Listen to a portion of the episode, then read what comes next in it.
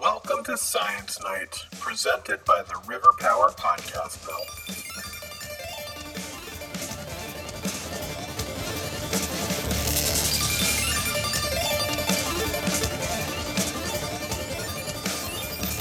Hello, everybody, and thank you for joining us in the very first episode of the Science Night podcast. This has been a long time coming, and I am so excited to get started. Now, before we get into the interview, I should probably take a minute to explain what you can expect from this podcast going forward. So, this is going to be our very first interview episode. And what I've done is I've sat down with a scientist and gave them the opportunity to tell the story about their work and how they got interested in their work and in science in general. In two weeks, we'll revisit a topic that we covered during this interview and we'll explore it a little bit deeper. The theory behind this podcast is that in making the scientist seem approachable, you will make the work seem approachable. And the follow up episode is kind of like our proof of concept. Now, the scientists that we talk to in the interview will not be joining us. Those will be episodes put together by me. And if I can understand something and present it, then anybody can do it. So I think that's enough housekeeping. Let's get started with our first episode. I am so excited to speak to our first guest on this podcast. I sat down with Kathleen Muldoon. She's a biological anthropologist and a professor in the Department of Anatomy at Midwestern University in Arizona. She is an incredible person, and it doesn't hurt that we've known each other for a fairly long amount of time. But we kept the conversation away from Canadian snack foods and focused on the science. Be sure to stay tuned all the way to the end of the episode where I will share what the subject of our follow up episode will be. I hope you enjoy my conversation with Kathleen Muldoon. Thank you so much for talking with me today, Kathleen. It has been a really long time. Um, I guess maybe we should like remove the curtain and let people know about what it's like to record a podcast. It actually hasn't been that long since we've talked to each other because we've tried to do this a couple times and things things get in the way. Computers melt, kids melt down. Life happens. Right. Both together at the same time. you know that that's often how it is. but uh, but absolutely, thank you for doing this. Um, we have a couple questions that we're going to talk about, and the first one is probably the most pressing. Is could you tell us a little bit about your work right now? Sure. Um, so I do a couple of things that seem very different, I think, but I think I come to both from the same philosophy, and that is that I am an anthropologist.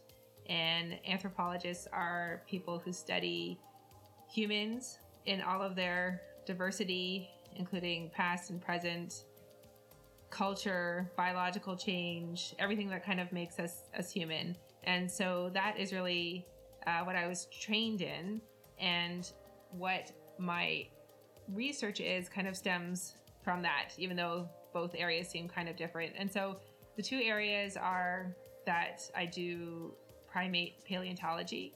And so that means that I look at the fossil record of primate evolution. And specifically, I look at uh, lemurs, which are the prosimians, I will say, the small, more you know, cat like looking primates that live today only on the island of Madagascar, but in the past were both much more kind of diverse in all the kind of different forms that they take than they are today, but also existed in many different parts of the world, not just in Madagascar. And so I study why they went extinct, why some of them, some of the forms have gone extinct in Madagascar, what's happening to the populations that are there today, what it means for humans and their interaction with the environment and their interactions with the environment since they arrived on that island. And so that was kind of really uh, the focus of my research for a long time. Uh, but a lot of us when we do our training in anthropology, don't necessarily teach in anthropology when we get our jobs at um, at a university level. If that's the kind of job that you that you get, and most of us actually end up teaching anatomy in different environments at med schools, for example, medical schools. And so through anthropology, I started teaching anatomy and uh, taught the various what we call the anatomical sciences. And so that's anatomy, it's also embryology or the development of babies in utero and how that can happen typically and atypically. And so that was kind of my areas area of focus for teaching. And I don't know, I'm just the kind of person that kind of likes to bring some intellectual curiosity to everything I do. And so I became curious in how we teach med students and uh, how they retain knowledge that we give them, and also how what we teaches them has impacts on the way that they um, treat their patients and on public health issues. And so today my research is kind of twofold. I, I have some active field sites in paleontology in different parts of the world, and then I also do some work close to home on um, public health and medical education. Great. So I want to I want to hit on a couple things, but uh, the first thing I want to circle back to, uh, and I just said circle back like I'm in a Zoom meeting. You're a circle back guy. See, I never knew that. That's right. Uh,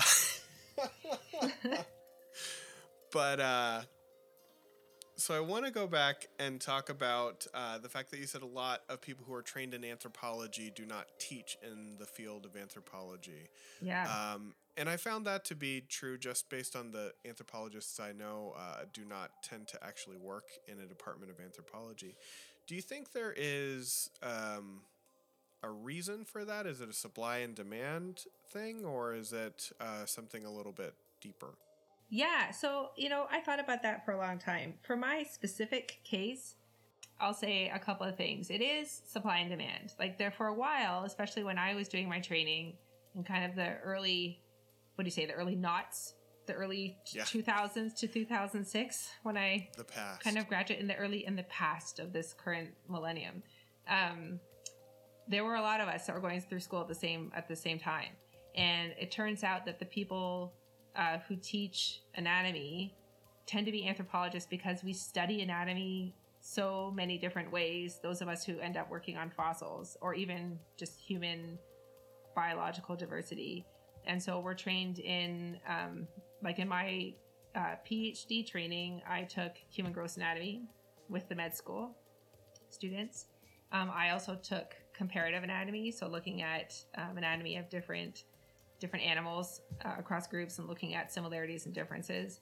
I took a course in embryology, uh, mainly because uh, to kind of add that job skill, and bioarchaeology, so studying just the bones themselves and the, of different animals, but also human osteology and just of, of bones. So we do, we take a diversity of forms of anatomy, which gives us kind of a depth to the knowledge.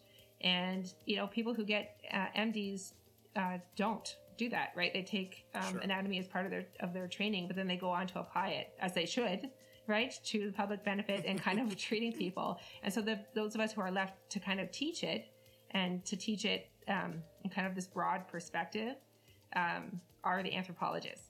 And so at most of the leading med schools, you'll find that actually the, the people who are teaching are either anthropologists or um, paleontologists. And so it is kind of a supply and demand because it gives us another venue to um, have a, an appointment in an academic setting. Uh, in my particular case, I was dating and then married another anthropologist in my program who did not enjoy taking anatomy and so since when we once we kind of realized we were going to be two anat- or two anthropologists looking for a job we thought well maybe one of us should kind of take up this job skill and you know so we could live together uh, being married people which is always nice so I think that's kind of where it comes from. But um, I'll also take a step back. And when I say anthropologist, I'm talking about the brand of anthropology that's called biological anthropology. But sure, all sure. of my training from, you know, undergraduate to graduate school, uh, and then also my first uh, job positions were always in departments that had all four branches of anthropology. So that's biological anthropology, archaeology, cultural anthropology, and linguistic anthropology as a separate field.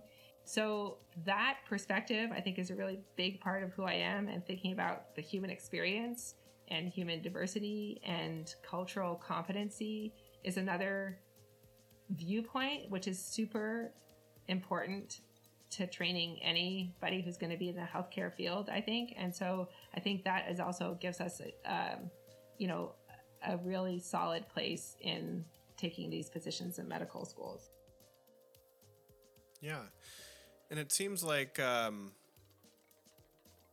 you know, there's probably the opportunity in anything to be multifaceted and, and give yourself the best opportunity. But uh, like within the discipline of anthropology, it seems like the bioarchaeologists or bioanthropologists are a little bit better suited to have a, a wider net that they're casting um, as far as the possibility of getting jobs in the future. Where somebody who is like a cultural anthropologist, you have a, a, a narrower, narrower field to, to look at. I think so. I think if you're thinking about like very traditional academic jobs, but I know some cultural anthropologists who have some really good, uh, like cool positions with nonprofits and um, doing mm. applied work and like just a lot of ways to kind of take that skill set and doing like qualitative research. Sure. So like and just that deep hanging out where you get to really know people and understand. Um, mm-hmm. That's really ap- applicable to like market research and oh, right, um, right, right. and even just you know the kinds of, of government jobs where they kind of want to know what um, what people are thinking about how they're doing. You know when governments are open to getting that kind of feedback. So there are sometimes yeah. really good positions for cultural anthropologists there. So if I could, if I went back, I always think now, you know, I would, I wish I had taken more cultural anthropology, but I feel very lucky that I, I, I kind of, that my path kind of took me uh, cultural anthropology adjacent. Let's say that. So sure. Yeah. Um, and it, and it does seem that uh, that within departments of anthropology, it is getting a little bit more friendly as far as the interdisciplinary cooperation. That archaeologists are able to look to cultural anthropologists for more context and everything is kind of working a little bit more cohesively where um, you know even in the fairly recent past that that may not have always been the case. And that's probably uh, different for every institution because you have different personalities and different fuses. I think so right? I don't know. Like yeah. my my reading of that i never was part of one of those departments that were super controversial. But I feel like that was part of the 70s where like there were different hippies that were going, you know, in 80s. There are different hippies that were going into being biological anthropologists and the hippies that were going into being cultural right. anthropologists. And so the post processualism and, uh, you know, all of the things that, that came up that were, you know, building up these walls. I, I, I don't know. I think that might exist still someday, but I or, or still today, but I haven't really experienced that too much. So yeah, yeah. I just, I just, you know, you take intro classes and you talk about how, well, you know, we didn't like to talk to each other too much, and we would have a couple floors in between us, and uh, you know, this is where the archaeologists hung out, and uh, it seemed like the linguistics were just happy to be there. Um, right, but... we're anthropologists too. Yeah, no, I think that's true. I think that's that's true. But we also like to tell stories. You know, I think that is there's those stories are definitely factual. Sure. But I don't know fighting academics, you know, uh, right? I mean, we're the worst. Right. Like, let's let's fight about theory and hegemony and words that like people in the general population don't even care about. Oh, and methods, methods, and methods. Don't even... I don't know. Really, yeah. come on. Let's just not. Perfect. Yeah. So you uh, you and your research um, have in the past done quite a bit of of field work. Uh, that was a pretty big component, uh, correct? Yes, yes, and I still I still have uh, a few active research uh, field sites. Mm-hmm. And uh, and you know you uh, talked about also bringing on like educational pedagogical approaches to teaching as well. Can you talk about the different mindsets you need to bring to those two varieties of research project? Right. It seems like it, right? It seems like they should be very different. And but I really feel like they're not. I feel like what I bring to kind of my life and even just I guess maybe it's just my academic projects and research projects, but you know, is kind of a scientific or intellectual curiosity and just why and how do we know what we know? And so in grad school, to get a PhD, at least in my program, you needed to have two language. You need to show proficiency in two different languages. And so I'm Canadian, so I had French.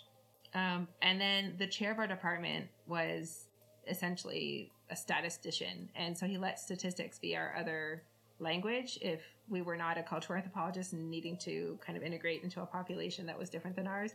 And so uh, I really feel like stats became for me good thinking and just Sure. being able to appreciate when I read the newspaper what what what the charts that they're showing mean and interpreting that. And so I think that my approach to my research questions are kind of the same. Like how do we know that? So one of the main questions in my paleontology research is have the environments in Madagascar changed recently in a way that indicates, you know, environmental or climatic change or human impact on the environment. And so a lot of the actual projects that stem from that big question are really just how do we know? Like what do we look at? Do we look at um, the fossils and what what how do we look at the fossils and how can we compare them to from the past to what they are there today? And so it is some kind of statistical modeling or even just kind of choosing the right tests because you can't just go and look at fossils without some kind of question in, in your mind right and Sure. i think the same is true for for teaching like how do we know that this is a better method to teach. There's a lot of discussion in education about you know how much time you should spend in class how much time you should give students to learn on their own. Do students really learn? If you stand at the front of the classroom and do very traditional teaching do they not? And those are all important questions or things to think about when you're putting together your content delivery for students in your class or any kind of science communication. But like how do you know it's effective? And how do you know it's having um, an impact on students or on public health interventions uh, if you're especially if you're trying to get people to change their behavior um, in relation to some kind of health hazard like how do you know? How do you know it's working? Like how do you measure that? Um, and so i feel like that's kind of when when when i meet an interesting question in my life one of the first things that goes into my mind is how do you know that? You know or how, how could you know that? Sure. so that that's kind of i think kind of how i i bridge those two things I think that is a good thing for the average college student and, and maybe even a high school student to hear is that there is a lot of work that goes into how a subject is taught um, and how a lesson plan is put together. You may think that your professor is just throwing spaghetti at the wall and seeing what sticks, but there is there's a little bit of method behind behind that work. i hope so right i mean don't you think you, there should be I guess I should throw that up with the caveat of the good professors will put a little bit of method behind uh, the lesson plan.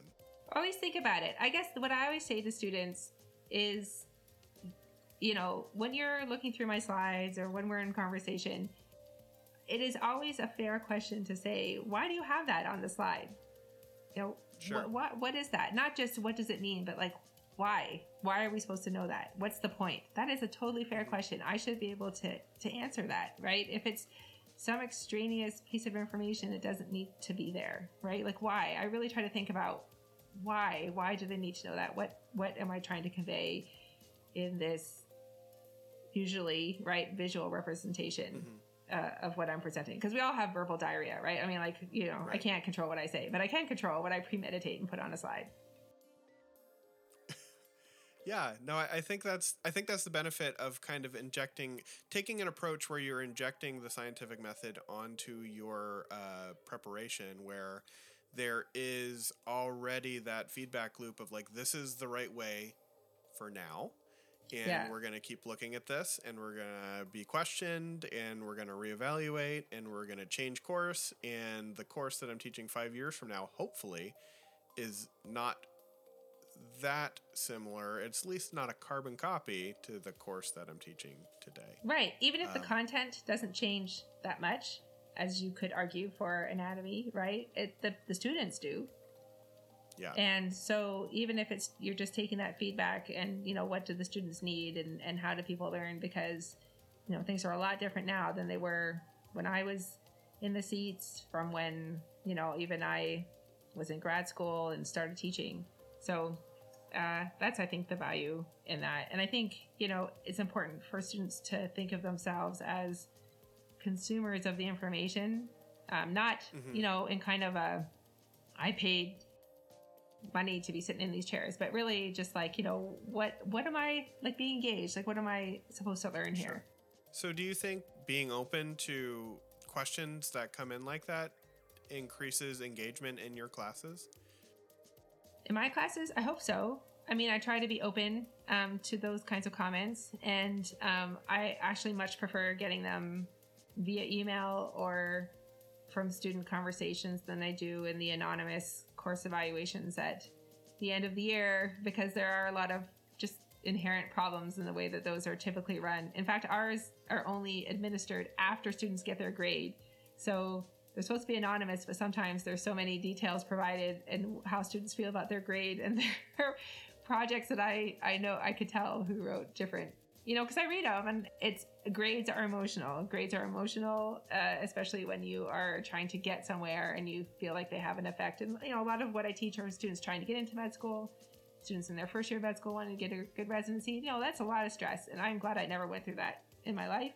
But so that has to do with the system and the method. But I very much appreciate when students come and they say, I don't understand why you have that, or have you thought about th- this is how I understand it. When they come in and they try to explain something back to me, and I can really see what their perspective is, because it really does provide me with some good feedback, and hopefully students are find me open to it. Mhm. Criticism is hard. Yeah. No, it's true. And and I think there's a larger conversation that we could have. We could probably have a much more controversial, but maybe highly more highly rated conversation about the method, but I'm not going to make you commit to that conversation at this time All right. now, all right. at least. I have thoughts. I have words on that. so it's apparent that you put a lot of thought and effort into your your craft as an instructor and it's obvious that there was somebody or something in your past that got you interested in this. So can you talk about like the thing that got you interested in science generally or if there is specifically something that got you interested into biological anthropology or both? Yeah, I have I have stories that are along those lines, and so and for me it goes actually way back, probably earlier than most people had ever heard the word anthropology. Uh, I always loved school. I loved learning things and just learning different things, and so for me, I was really drawn to a lot of different subjects. And early in high school, you know, when you start taking more in depth courses and single topics, I found that I really loved biology and I also really loved history and civics and things like that.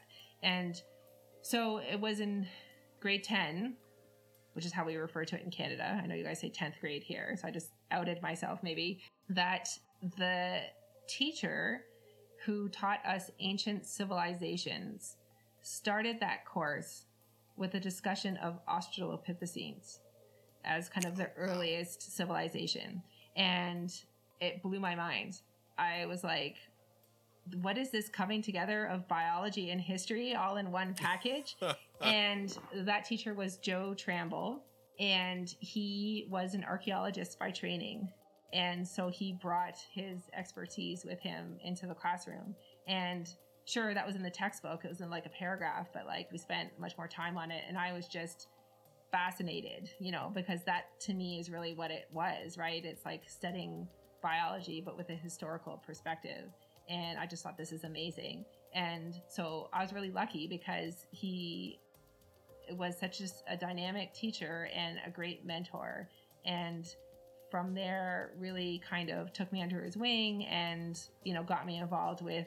I went to high school in a kind of a suburb of Toronto, and so I there was a, a like a mentorship program that where you could go as a high school student and become involved in research um, with professors uh, at the university campus. And kind of through Mr. Tramble, I got involved in some of those research projects. One was in forensic anthropology, which, you know, was cool. We did a facial reconstruction, but I knew early on that kind of wasn't exactly what I was interested in, which is sort of the application of anthropology to to the law.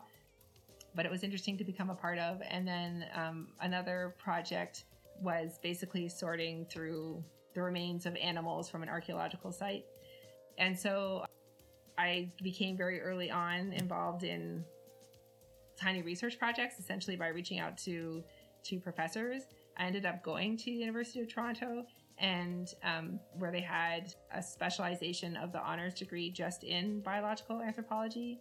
And I kind of actually, when I was there, even um, had another great mentor who ended up being my um, master's thesis advisor, uh, Mario Gagnon, who just really also was just very generous and a great teacher. Um, had research in the Fayum in Egypt, which is a world renowned site, which is a, kind of a pivotal and key site in primate evolution, and kind of led my interest from Australopithecines, which which are I know I used that word earlier and I didn't define what they are, but they're kind of the earliest human type forms that are on our lineage um, to who we are.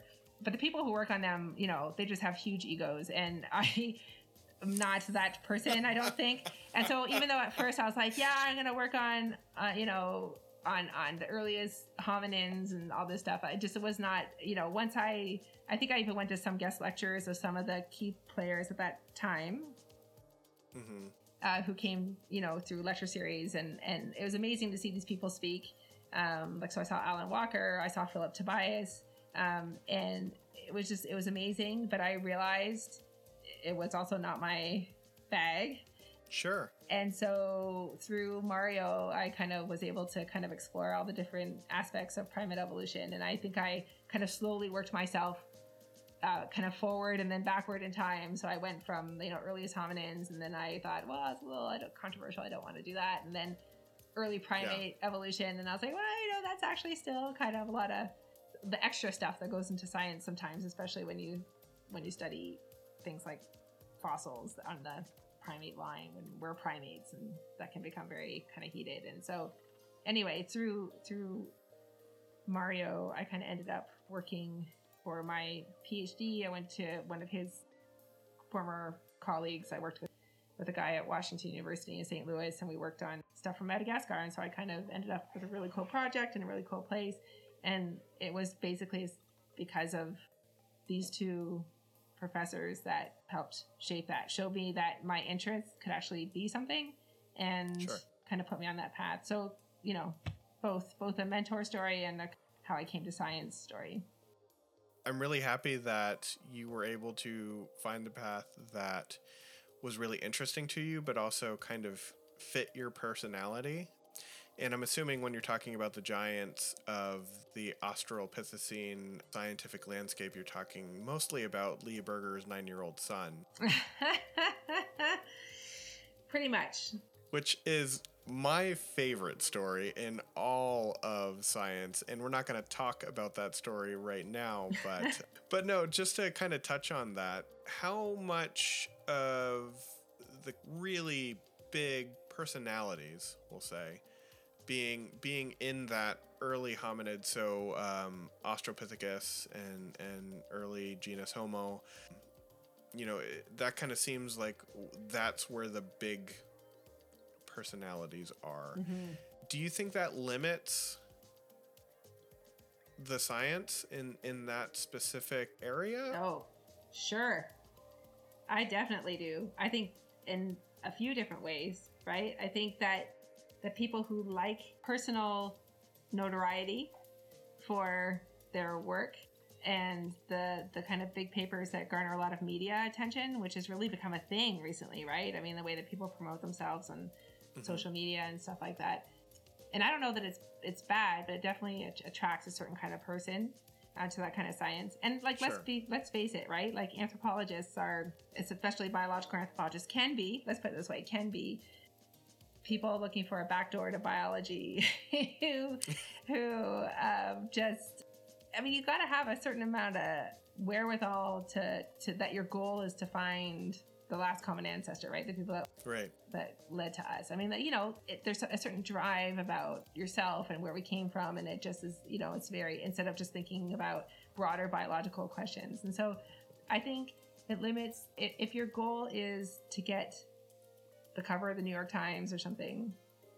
Sure, that's going to limit your science, right? It's going to limit how you spin the work. I think for a long time, and even still today, those people are mainly men and so it's hard to be a woman trying to break into that field and you have to be uh, you got to put up with a lot of stuff and that kudos to the women who have but there's also been some terrible stories right so i think if you don't have a diversity of people looking at some of these fossils, right, and interpreting the variation in their bones from different perspectives and um, thinking about not just bipedalism, but obstetrical concerns. And so having like a baby's going to change the shape of the hips, you know, just as much as becoming bipedal, which is a hallmark of being on the human line, you know, I think it's going to affect that science. And so, yeah, I mean, when you have a lot of political things surrounding the actual work, then it's gonna, I think, limit the science. And so, for me, that's just not an, a very attractive thing. Uh, and for some people, it is. This is a, a, a huge issue in science that we could talk about for hours and hours and hours. But do you think that, you know, the big personalities in that field have anything to do with the the way that those uh, projects are funded? You need a you need a large amount of money to run a camp in the middle of the areas where these fossils are in Africa, and to scrape together that money, you kind of need to have the personality of someone who's not afraid to go into a room and ask for several million dollars in in funding. Yeah. So do you think that's kind of like a self-perpetuating uh, system as of right now? So I think funding has kind of changed, right? It used to be kind of you went in and you did the big ask, and either a private donor or one of the main funding agencies would would give it to you. Right now, it's a little bit more rigorous in terms of scientific review and supposed to be taking some of the bias out of that. So I think it definitely framed it early on. I mean, you had like the Leakey family and you know private donors. You had even people who worked in different time periods in different places like elwyn simons who's uh, kind of the godfather of primate paleontology. And he you know definitely had private donors definitely had a big personality. And so I, d- I think definitely in the 70s and 80s it was like that. Now hopefully that is shifting a little bit. I know a number of big projects are run or co-run by men and women together. People whose personalities maybe aren't so geared towards that kind of bombastic, stereotypical paleontology and and human paleontology kind of personality. Uh, I think it is shifting a little bit, but I definitely think that's sort of part of it. And you know, you got to have a hook to get money to go do something, and then you live in the middle of you know in remote areas for extended period of time without with you know a crew of various size. So it's, it's you know it's kind of a weird science, right? It's not like working in Yeah. the bench and running pipettes. Like you, you're in close quarters, usually in remote areas where maybe the only people who speak your language are the people that you're there with mm-hmm. from the international team. And so there's a lot of uniqueness to primate paleontology work. Yeah. So what is the thing that really uh, really gets you to go out into the field? You know, other than that spark for curiosity. Is the remoteness something that is something that's appealing to you? Is it being able to possibly find something new and fill in those puzzle pieces or is it is it something else? Yeah, I would say it's a combination, right? I really love, um, I really love that time of year where you get to just go out and and the only thing that you do is your science or your work, and it's remote, and you're sleeping in a tent, and everything is disconnected. Uh, or unconnected. How do you say it? What you're unconnected from, like you know, cell phones and Right. and and all of that. And so you know, it's amazing. Usually it's in beautiful places. Um, the majority of my field work has been either in um, North America and kind of the interior of Wyoming or Utah and in Madagascar. And in both those places, you know, you drive for a long time over, you know, remote access roads to get to the the places where fossils are, which are usually kind of exposed badland areas, or you can mm-hmm. dig down into road cuts and marshy areas and other places. And so um, there's a camaraderie that usually goes with being with a team. Sure.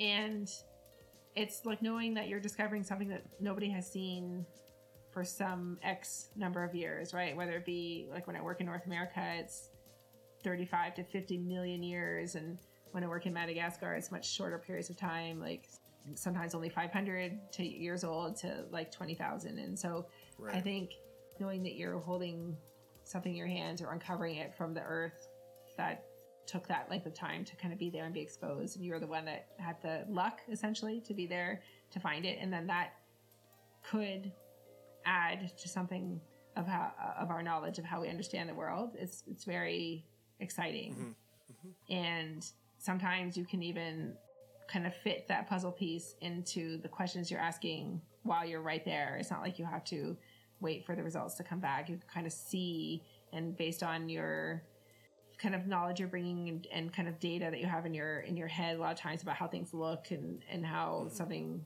looks and maybe that doesn't quite fit the paradigm of what you're looking for so maybe it's something new. I mean, that's kind of exciting and the conversations that you can have around the campfire yeah. are really exciting in that way. So you know it is a sense of collegiality and is a sense of like common goals and you know it's it's, it's a lot of fun. And in all your work there is a certain amount of stress that just kind of comes along with it, right? You know, you're you're working on this project that you could put years of your life into and not actually have a satisfying answer to your question. Right. You could have a student that just is not buying what you're selling, and uh, all of a sudden your day is very different than you were expecting it to be at the beginning of that lecture session you could have your four year old just run into the room when you're trying to record a podcast and put the entire day day on hold. I don't think that happens. Doesn't happen to good parents. I'm just kidding. I'm just kidding. I'm keeping that in. what are some of the ways that you found to help in, in those times when frustration is going high, when emotions are running high? Because burnout is a huge factor in, in a lot of things, but specifically in academia. You know, it, it's a pretty common occurrence. Have you have you the magic uh, uh, recipe to avoid that? Uh, I don't know if I found the magic recipe, but I think it certainly changes depending on where you are in your career track. Uh, and I think it also changes depending on who you are and, and where you land when you have like an academic job. Because I think that's what we're talking about, right? Like when you're on like the tenure track and and have like what we consider to be a very traditional academic position. And so I think, you know, what I would say is this is, you know, you got to remember it's so hard. This is going to sound so strange if you're not an academic, but it's so hard to remember sometimes. This is your life. This is your life.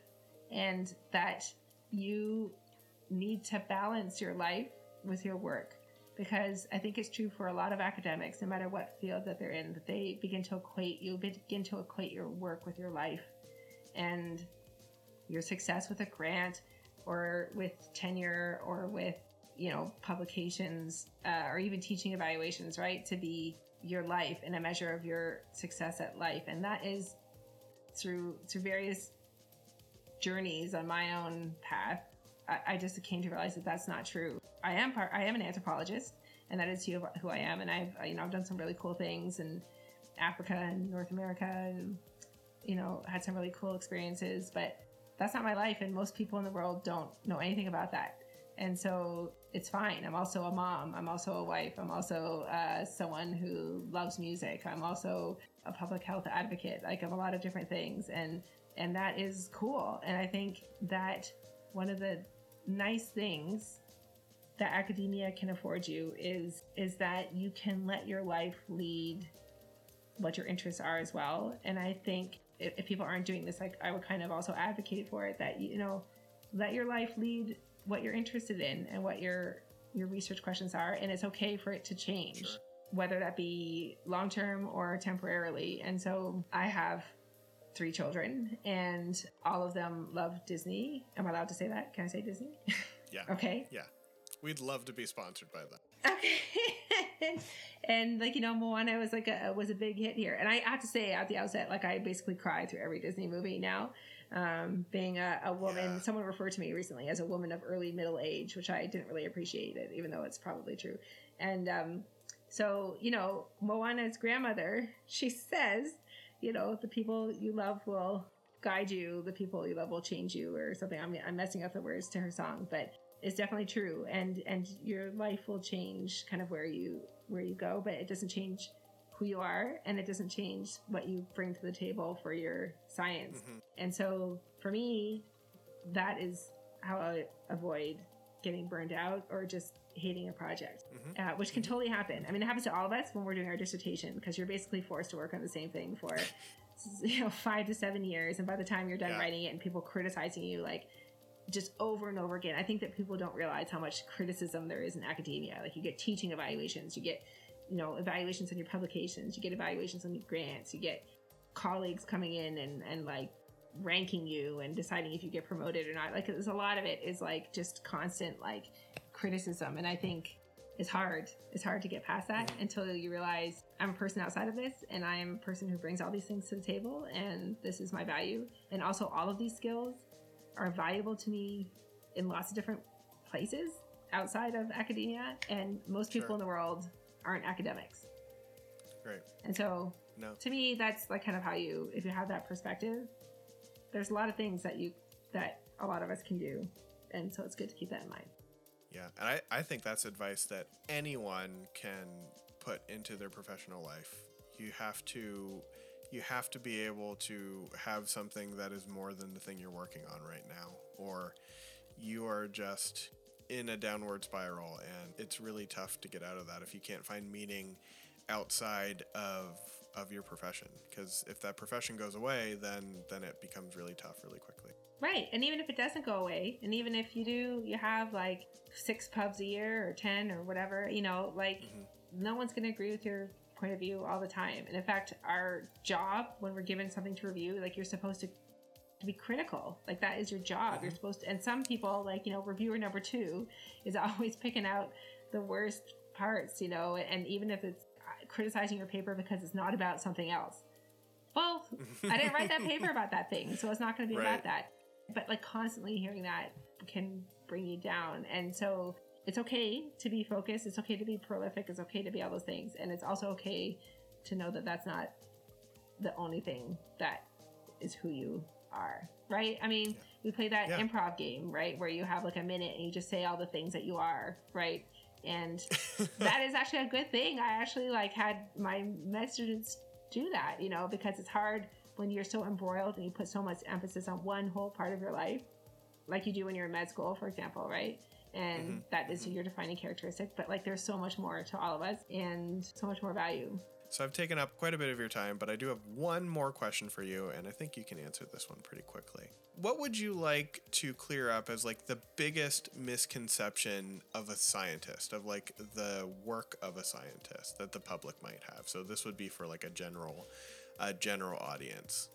I guess I'll say this, and maybe this is kind of the pull of the recent talking here, but being a scientist doesn't make you an expert in all things, right? That we become very focused in our training and our expertise, and that science is the accumulation of facts over time. And in order to do that, you have to become somewhat specialized, right? So I am an anthropologist, and there are various things that I focus on within that field. And there is a fraction of the information that is known for the, all of anthropology that I know, let alone all of science, right? And I think one of the things that's become kind of a misconception these days is kind of what expertise being a scientist is and how to parse out uh, science from pseudoscience or what's a credible resource. And so I think as a scientist, actually, the best thing that I know about myself or that I bring to the table as a scientist is being able to say, I don't know, and being able to go to to someone who I know is an expert in a subject area and learning from them, which is something that I do every day in every aspect of my science, whether it's something I've worked on for a long time or something that I'm reading about on social media. And that, I think, is the most important part about being a credible scientist. And the most important thing that we can offer the general public is what's a credible source and what's not. And that science is basically the process of saying, I don't know, and I'm going to figure it out.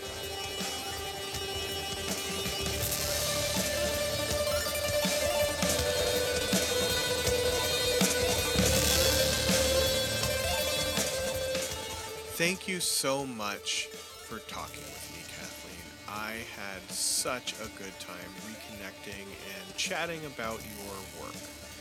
If you were listening, you heard Kathleen mention the Leakey family at one point when she was talking about austral tests. And I decided that for our follow up episode, we would take a look at Mary Leakey. She's an incredible woman, and I hope that you join us in two weeks for a look at her life and some of the amazing finds that she has made in Africa. Follow Kathleen on Twitter at Prof Muldoon. That's at P R O F M U L D O O N. You will not be disappointed. And as always, thank you to the River Power Podcast Mill.